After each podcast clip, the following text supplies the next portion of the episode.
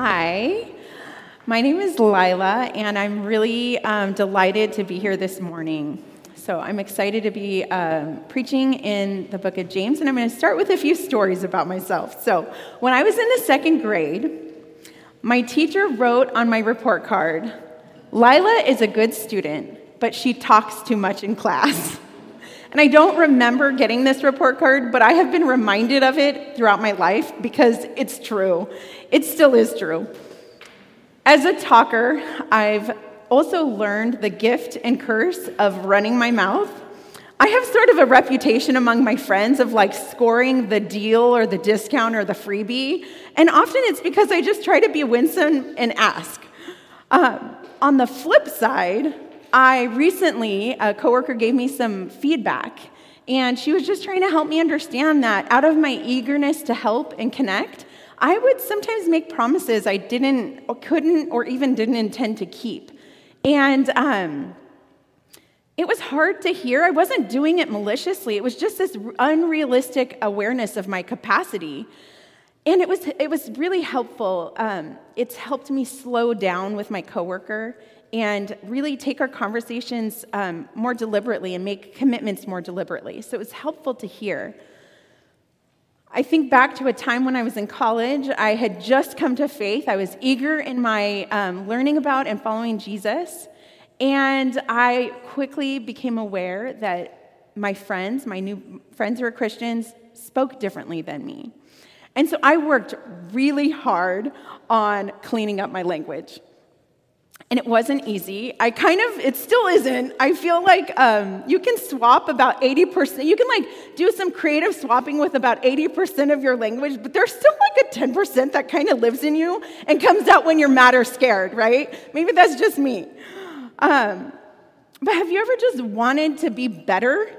Like be more kind or more gentle or more calm or more clean language? Um, I wish I could have told my younger self, like, give it time. It will come. For now, just spend time with Jesus.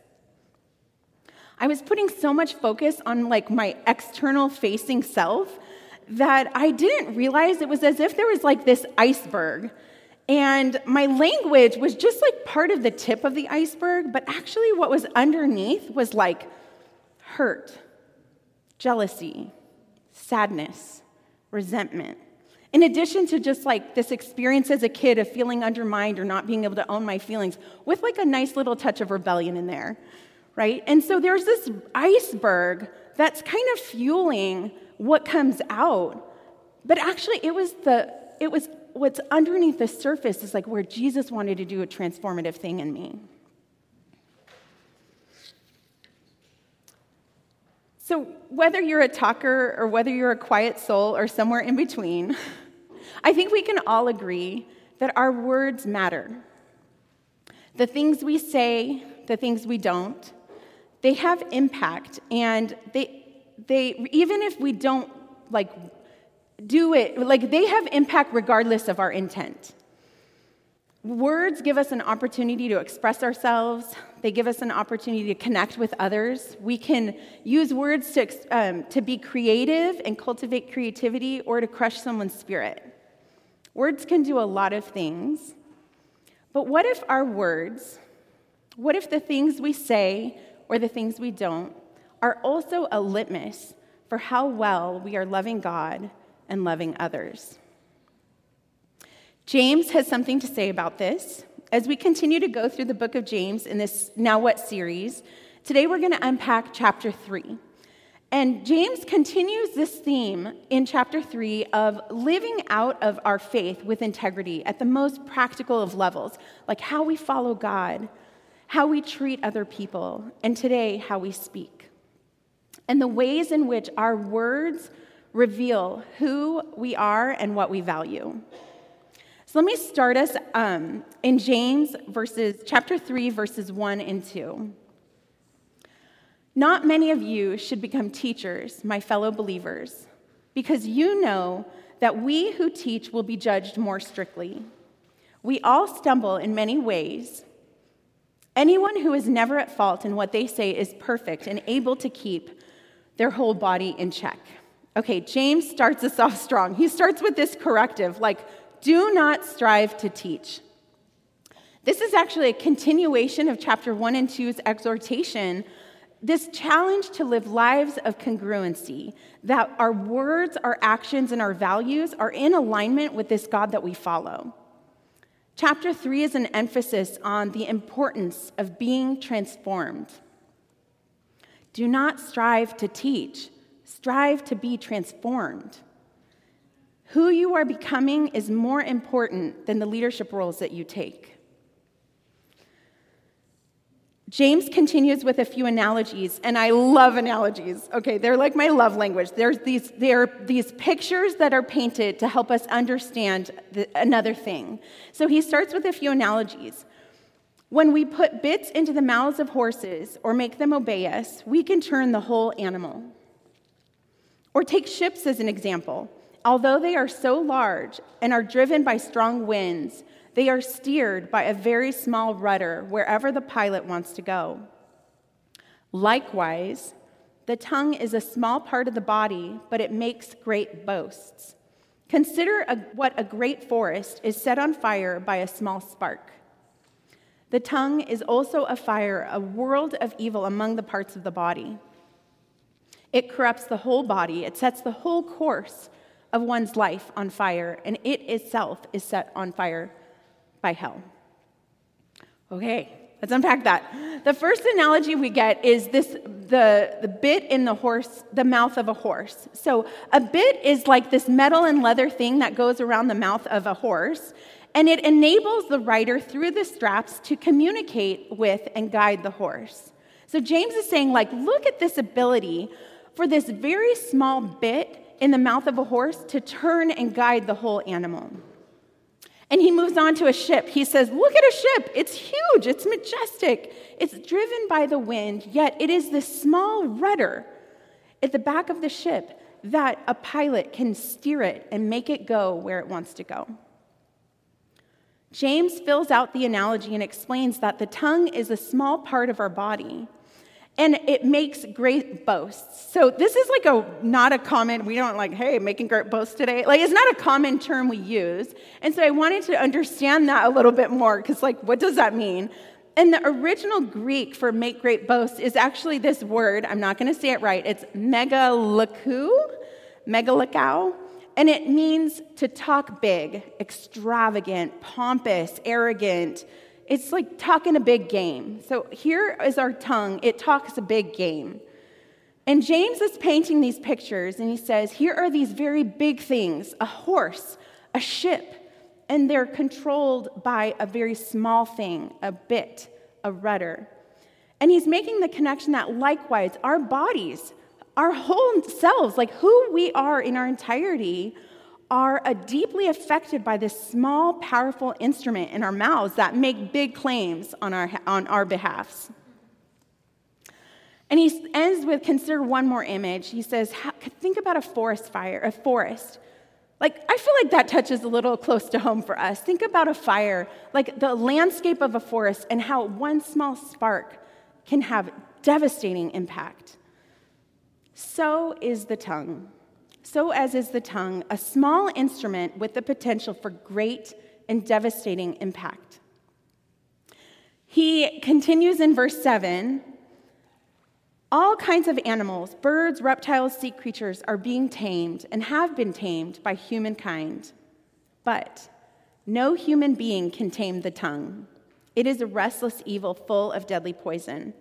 Okay, have you ever said anything where you just instantly regretted? Like the word came out of your mouth and you thought, like, why did I say that? And you just, you could feel the immediate impact of it. And you could feel that it caused pain. Maybe it fractured a relationship. And um, maybe you even like mulled over it for days or weeks or years. You're just like, why did I ever say that thing? Like, we know that words can hurt. Words have, like, words are powerful. And no, he says, no human being can tame the tongue. James is going to great lengths to try and help us understand just how powerful our words can be. It's as if he's letting kind of this unspoken question hang in the air If our tongues are a small yet powerful instrument with potential for great harm, then what or who is guiding that instrument for you? And here's where the rubber meets the road. In verse 9, he says, It's like conviction. With the tongue, we praise our Lord and Father. And with it, we curse human beings who have been made in God's likeness. Out of the same mouth come, t- come praise and cursing. Brothers and sisters, this should not be. Can both fresh water and salt water flow from the same spring? My brothers and sisters, can a fig tree bear olives or a grapevine bear figs? Neither can a salt spring produce fresh water. James is speaking to followers in a time where cultural and ethnic tensions were rising, along with national, Jewish nationalism and, and violence. Like things are kind of building up to a head that lead to an eventual war in 66 AD. So, like, things are tense. And while these followers of Jesus might honor this boundary of, like, ah, I would never, you know, cause violence to another person, James is saying, actually, your words are doing that.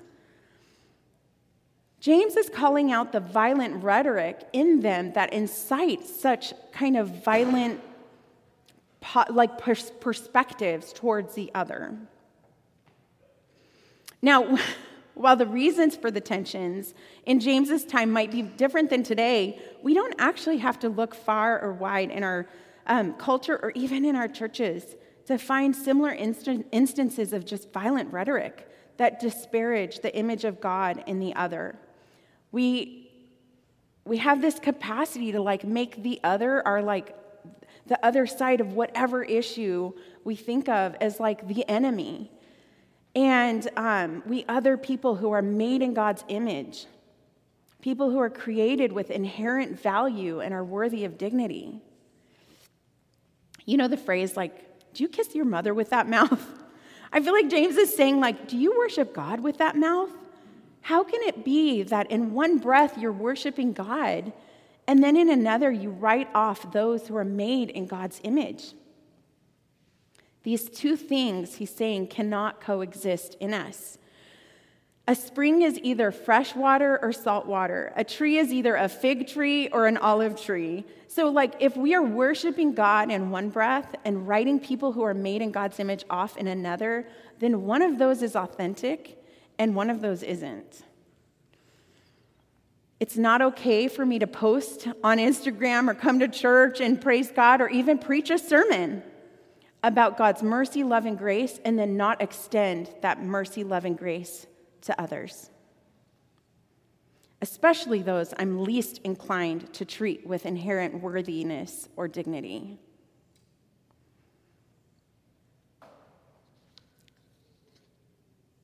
How are you treating others? How are you loving those on the margins in your community? Not just in this community, but in our city, in, uh, on the other side of the tracks. Like, who are you most inclined to write off? And what's happening underneath that iceberg of yours? We live in a time where we have many platforms to express ourselves, like 24 7. We can both share what we think and feel and hear other people's thoughts. And we can find community and solace with those who agree with us, and sometimes only with those who agree with us. I think James here wants us to hear, wants us to know that God re- desires and requi- requires integrity in our worship and practice of faith. He paints this final picture in, um, in the end of chapter three. He says, Who is wise and understanding among you? Let them show it by their good, deed, good life, by deeds done in humility that comes from wisdom. But if you harbor bitter envy, selfish ambition in your hearts, don't boast about it or deny the truth. Such wisdom does not come down from heaven, but it is earthly, unspiritual, and demonic. For where you have selfish where you have envy and selfish ambition, there you find disorder and every evil practice. But the wisdom that comes from heaven is first of all pure, then peace loving, considerate, submissive, full of mercy and good fruit, impartial and insincere. Peacemakers who sow in peace reap a harvest of righteousness. Who are you becoming as you follow Jesus? What comes from our mouth is a reflection of what is in our hearts. And I feel like here James is saying, like, don't skip these steps of transformations. Like, don't try to jump and become a teacher without going through these steps that God wants to do in you, like this work of transformation that we get to experience by being with Christ. And he's saying, don't become a teacher who passes along wisdom they themselves have never experienced. Words matter, but who you are becoming matters more. I love this quote. One of the most loving God, uh, this is a quote by Pete Scazzero. He's actually the author of the Emotionally Healthy Relationships um, like course that we're taking right now, which I'm loving. And um, this was in his day by day book and in the very beginning. And he just framed it well, I think, about how we use our words. He says, One of the most loving, God glorifying things we can do in our relationships is to speak in healthy, loving ways. In fact, part of the reason God gives us the gift of words is to express ourselves and to nurture life giving relationships. I have like, I struggle with like back pain, neck pain, I don't know, all sorts of things. And I started going to a chiropractor a few years ago. And I go to this chiropractor every time I walk in, I have to like fill out this chart. And I have to, like, I have to kind of take stock and think, where do I feel pain in my body? And I have to mark like every nook and cranny of where there's pain, like this little body chart. And then I have to say, like, what type of pain? Is it like throbbing, dull, sharp? And then how often do I experience the pain and how severe the pain is, right? It's like this very intense kind of gut check of like, how am I doing every time I walk in? And um, I feel like James chapter 3 is like that chart. James chapter 3 helps us assess the health of our hearts. Where are we experiencing bitterness, envy, discord in our lives? Where are we pursuing selfish ambitions or using people or dismissing them or using, putting our worth in our achievements?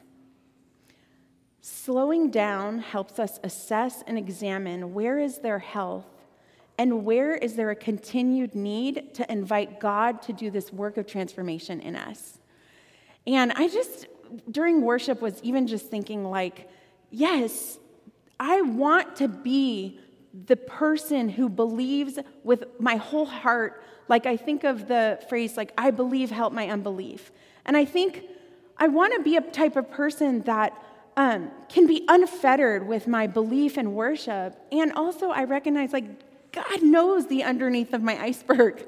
Like, God knows what's going on there and what needs healing and what needs addressing, and is waiting to see, like, am I going to invite that work of transformation? Um, over the past year and a half, there have been so many layers of like, oh, just discomfort and pain and loss and grief. And it's been layered. It's like the COVID and pandemic, and then all the stuff that goes with it, racial reckoning in our culture, and even just the political kind of chaos that's, that's going on. And I love my parents deeply. They like matter so much to me. And yet, one of the relationships in my life that I experienced some, like quite a bit of tension, um, especially this past year, navigating all these layers, is with them. And throughout the year, as we like kind of talk about the different things happening in, uh, you know, with COVID or in our society or um, in our culture, I would just get so frustrated with them and so angry and I would just like, I just would lash out. And we would lash out at each other. Like we are very much a like loud and hash it out kind of family. Um, and I love that about uh, that. But but it was getting to the point where we were starting to like write each other off. And we were no longer seeking to understand or really care, but we were we were just like struggling to love each other. And um, I was thinking recently that of this book, Brene. I mean, I've thought of this since I read it a few years ago. Brene Brown wrote this book called Braving the Wilderness, and it's got a subtitle like The Quest for True Belonging and the Courage to Stand Alone. It's a good book. I highly recommend it. And in it, she has a chapter titled People are hard to hate clo- close up, so move in. And I just feel like that has stayed with me. I read it a few years ago, but as I look back at the year, last year and a half, I am filled with regret. I am sad that I didn't seek to move in a little closer to my family. Now, strangers on the internet, I have no problem. Like, where we have differences, let's, we, you know, I don't know you. But like, friends, families, neighbors, my parents, people, I mean, they're in their 70s. And I missed out on a year and a half with them. And I, I recently went um, to go visit them this month. And um, we hadn't seen each other since February of 2020. And I became more aware of just like, wow, how much limited our time is and how precious it is. And we've been going through this emotionally healthy relationships, I highly recommend. And it has um, helped me think more intentionally about what has shaped my family. Like, I've been thinking about what, is, what are the experiences and the hopes and the dashed dreams that my parents carry? What are the stories that live inside of them that have never been realized? And I, I went on this trip um, way more like desiring that curiosity, wanting to actually connect, moving closer, get to know their, their stories and their hearts. And around a table, we sat around and, and my brother and I just asked questions. He, he even like recorded it. I thought like, ah, genius. Um, we slowed down and we, um, we heard stories that were um, like we just hadn't heard before. We heard about their upbringings. We heard about like things that like like real big losses that they experienced as kids. I only know them as my mom and dad. It's like hard to know them beyond, you know, like it's like when you see your teacher at the supermarket, you're like, what? You're a person? You know, and so I think there's something about slowing down and moving in a little closer, seeking to really understand that helped me see them as a whole person. And actually, to see them even as people with their own icebergs. Like, I experienced this part of them, but there's this whole part of them that's under the surface that I only know an, a, a small portion of. And I agree, I think it's hard to hate people close up. So I want to I want to close our time and move us into just a time for us to take stock, for us to do that kind of gut check, you know, and, and evaluate like how are you doing? How are your words reflecting who you are and what you value? Um, if you were to think of your past week, like, did your words or interactions reflect who you are, who you seek to be? Did you um, take time to encourage someone? Did you speak about the grace, love, and mercy that we experienced in God in your life? Or maybe you like held your tongue and you didn't say something? Um, or did you write someone off? Did you gossip or lash out at someone? Maybe even someone you love. Did you judge rather than be curious and ask questions? When, when we build up or tear someone down, what does that say about us? This week, actually, this year, one of the like um, growing tensions I've experienced in our home is like my four year old's bedtime routine.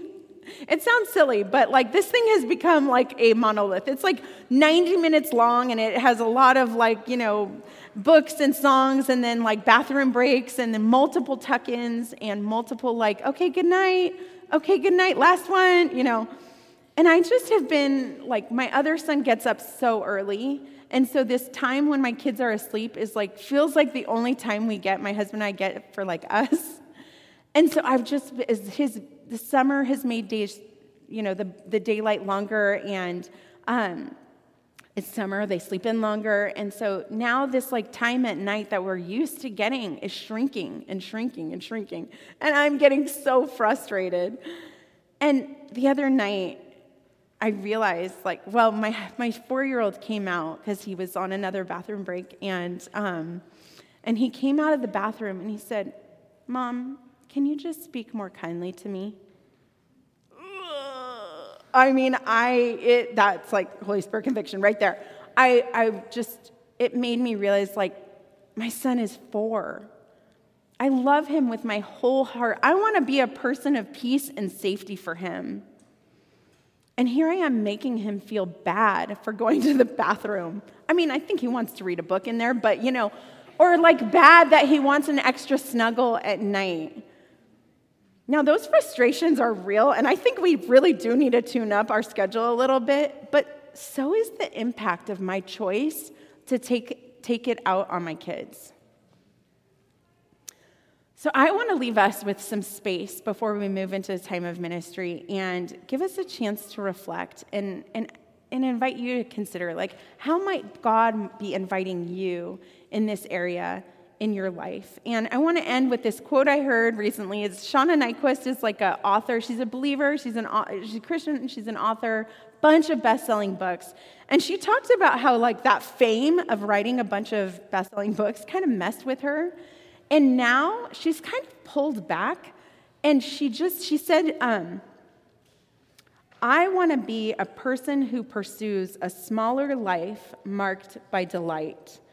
And I loved that phrase, like a smaller life marked by delight. And I want to end with just a little tweak of her phrase to leave with you. What would it look like for us? Like, how can we invite God to help us pursue a slower life? so that our words are marked by delight. So let's take some time to reflect, and then Ryan will be up to invite us into some prayer ministry.